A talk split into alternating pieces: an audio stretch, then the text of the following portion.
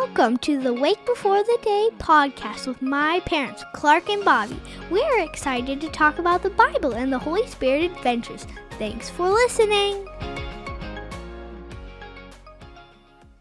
Hey, everybody, it's Friday. Thanks for hopping on the podcast with us. It's Hebrews chapter 4 today. Mm-hmm. Lots to talk about. Um, catch up a little bit. So, we talked a little bit about how there's a warning in chapter 2 and how Jesus is fully man and fully God. And then chapter 3, there's another warning. Uh, we talk about how Jesus is greater than Moses. And now, fun to be in chapter 4 because as a church, we've been in this series that's all about uh, Sabbath, all about rest. And literally, that's what's going on in chapter four.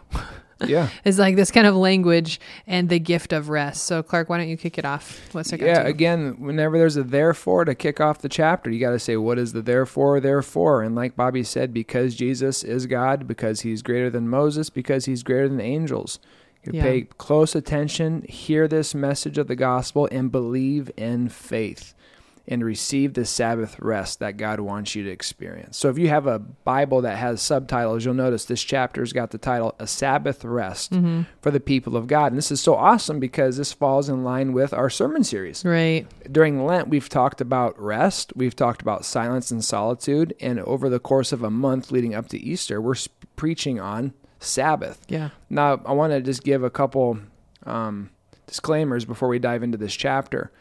One point of debate, and it's not like it's an angry, volatile debate, but just theologians and pastors are kicking around is what role does the Sabbath rest play in the New Testament? Because in the Old Testament, it's very clear God put it in creation, and then sin came in, and He put it in the Ten Commandments. Okay. So in the New Testament, the people are wrestling with this idea of, well, Sure. is it commanded in the New Testament? Because it doesn't seem like it's commanded. It seems like in the New Testament, there's a Sabbath day that's kept, but it's pointing forward towards eternity and how Sabbath day is supposed to be a glimpse and a foretaste of eternity and what's to come. Mm-hmm. Where I find myself as I listen to these people debate about Mm-hmm. this is one, I think it's not even worth arguing about because you need to revisit what Sabbath is. Sabbath is a gift. So I, Yeah. I'm not. I don't have any desire to fight over whether it's commanded or No. not. I think if you have the ability to take a Sabbath and you're not, you're dumb. I, say that very strongly. That is that is strong. that is very strong. language. I say it, it's it's wrong and it's stupid. Yeah. Because when you look around, what's happening in the world right now? Everyone's anxious and burned out and tired, and God Yeah. is essentially going, "I love you. You weren't built to go this fast Mm-hmm. and to bear this much weight. So I'm going to invite you into something better. I'm going Mm-hmm. to give you this free gift. And the free gift is Sabbath, where Mm. you worship God, you rest, you enjoy God, enjoy other people. So again, just clarifying what I'm saying. If you have the ability to do this right Mm-hmm. now, take some time, whether it's two hours, four hours, or 24 hours a week, and you're not doing it, like you're completely missing it. So I like to Yeah. entice you into a better way of saying, hey, maybe the Holy Spirit can work in your heart right now Mm-hmm. and show you, hey, God's got something for you that's better. When you look at what's happening in the world, we need to slow down. Mm-hmm. We need to rest. Like the sermon on last Sunday when I preached, it's like swimming. We try to actively Right. live life underwater, and when we're about to break, we pop up and take a breath, only to enter back into Mm-hmm. the madness underneath the water. Where God's saying, No, you got to swim, and it's one stroke, two stroke, three stroke breath. One stroke, two stroke, three stroke breath. And when you do that, you're Mhm. able to go forever. And even more importantly than you just resting and enjoying God right now, this is a picture and a glimpse and a foretaste of what heaven's going to be like. So when people Right. think about heaven and go, uh, the Sabbath rest for God's people, We can be floating on clouds, plucking Right. harps, singing songs. You're like, no.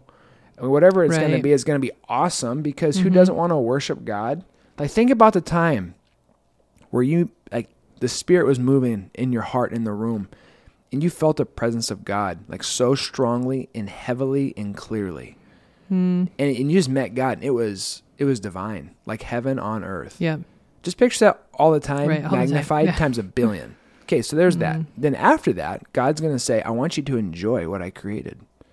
So you think about your favorite food, and you think about your favorite drinks, and your favorite people, and your favorite hobbies, Mm-hmm. and the things that are so life giving for you. Do that all the time Mhm. while worshiping God and enjoying God. Like who doesn't want that? Yeah. And so what what's happening here in chapter four Yeah. is he's reminding these discouraged Christians Mhm. You need to take a, a rest. And remember, the Sabbath rest in the larger framework of the Bible is pointing towards eternity. Yeah. One out of seven days, we should get a taste of what heaven is going to be like. But what happens is every time God offers us a good gift, it seems we're not great stewards with it. So, like, Yeah. case in point, Genesis 1 and 2, God creates. It's awesome. They're walking in the garden with God in the cool of the day. They have this Mhm. relationship. And then they eat the fruit of the tree. Genesis 3 comes in, sin Mhm. wrecks it. Okay. uh, So now let's fast forward a bunch of years. You get to the time of Moses. People are enslaved in Egypt. God says, Pharaoh, let my people go. They escape. They mhm. get to go out to the promised land after all the plagues and stuff. They're about to enter the land f- flowing with milk and honey, right. with the most large and gorgeous and tasty fruit in the land. Like they're re entering almost another Eden like place. Mm, And what do the people do? right.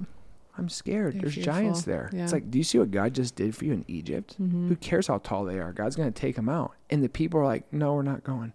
And they reject this gift again. Right. And so for 40 years, instead of, of being in a land flowing with milk and honey, they are in the desert eating manna, and quail and Yep. drinking water out of rocks. And you're like, people, you are completely missing it. God wants you to experience this rest that your soul needs.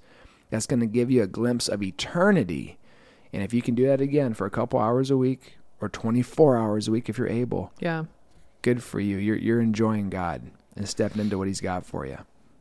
I think it a little bit uh just another level of that too is it it is like you said worship and enjoyment but it's also trust. Yeah. like that's when i so i'm i'm looking at verse 3 here.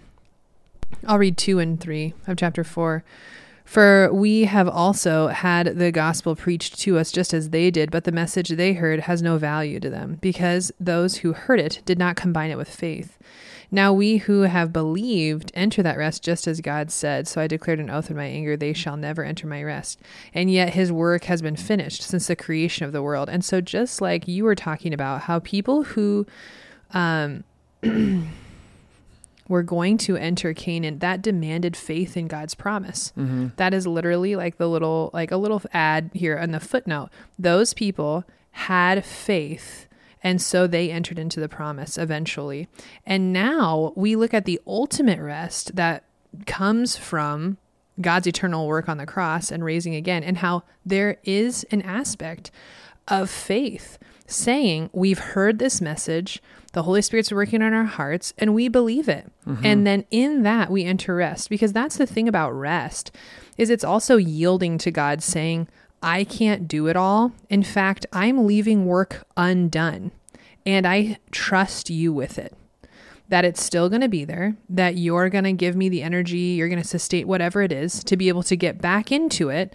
But larger than all of those things, the undone things or the things that I have to do that I haven't done yet, larger than those things is my faith and my trust in you, God. And so because of that, I'm going to rest. And how literally sleep and rest and Sabbath and these kind of things are an active trust in God, saying, Yeah.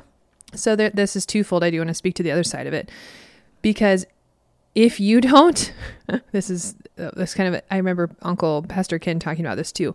If you're not working, if you're not exercising your mus- muscle of faith, faith, then you're not going to want or need rest.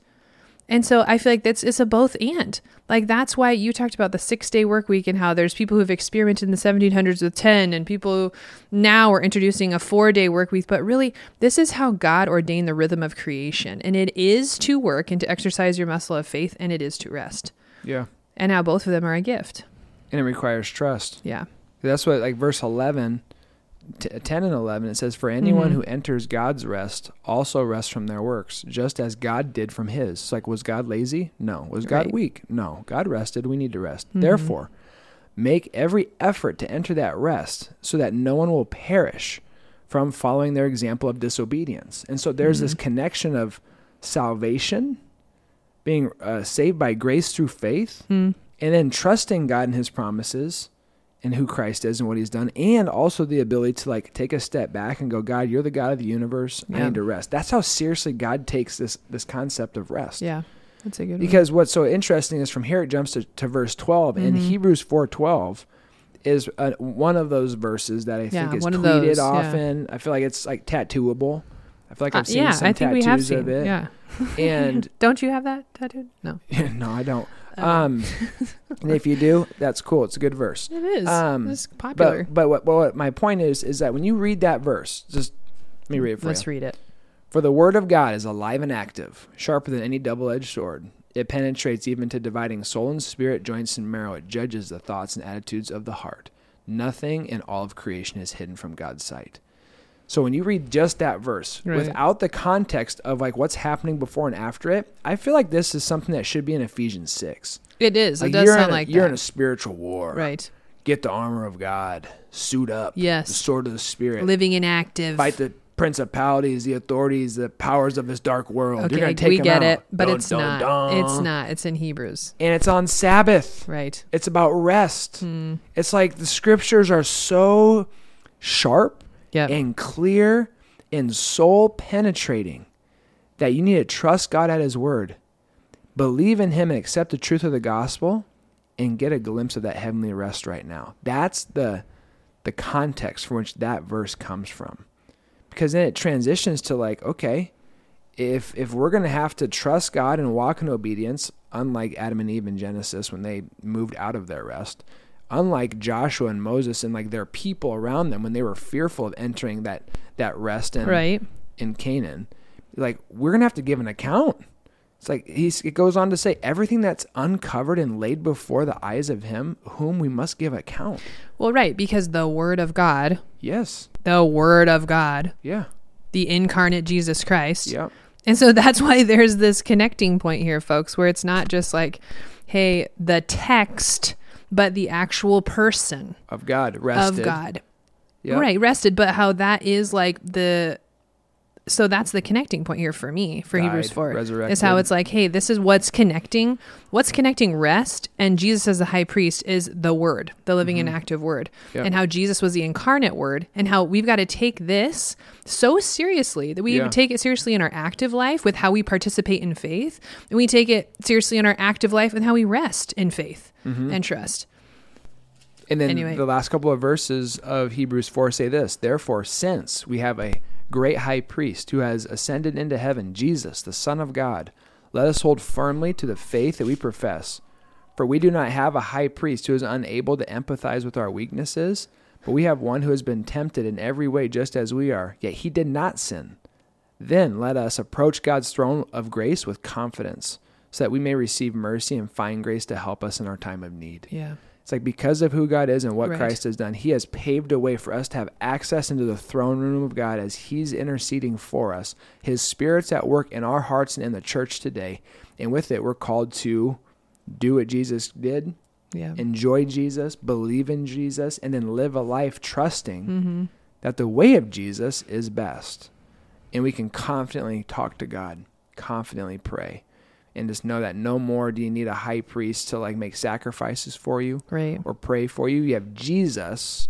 He's the one who is our high priest. He is the one who intercedes for us. He's the one who prays for us. right So, That's good. Uh, same thing before we go. I'll say that verse 15. Um, sometimes when we think about high priest, I feel like sometimes we think about there how there's like a distinction. Well, there was a distinction with like what they would wear, how they would act, how they were the only ones that were able to go into the holy of holies, that kind of stuff. But this is our high priest now.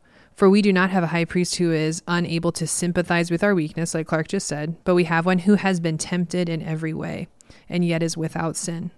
So, verse 16 is we approach the throne of grace with confidence um, that we'll receive mercy and find grace. Uh, when we approach, we approach as our messy self. We approach with the, you know, emotive response that we have. We approach, the, the call is to approach. That's Yep. what the call is because Jesus has been tempted in every way. He actually is able to empathize. He does know because of what we talked about in chapter 2 and how he was fully human. He knows the tendency of flesh. Mm. He knows already what we're going through. And so, in bringing it to Him, we approach with confidence that we're going to find these things because He knows what we're going through. Mm. That's another thing that, as Jesus says, high priest is completely on another level that has that that He is able to call us our own that that we are actually children of his uh, because of the way he relates to us that way too and so i was blessed by that Awesome. Well, hey, friends and family, thanks for listening to the podcast today. We hope you're reading Hebrews yourself and meeting the Lord in it. And uh, we look forward to uh, continuing the sermon series on Sunday. So if you're in the area, we'd love to have you join us for worship. All right. God bless you all, and we'll talk to you soon. bye-bye The Lord bless you and keep you. Make his face shine on you and be gracious to you. The Lord turn his face towards you and give him his peace. Have a great day.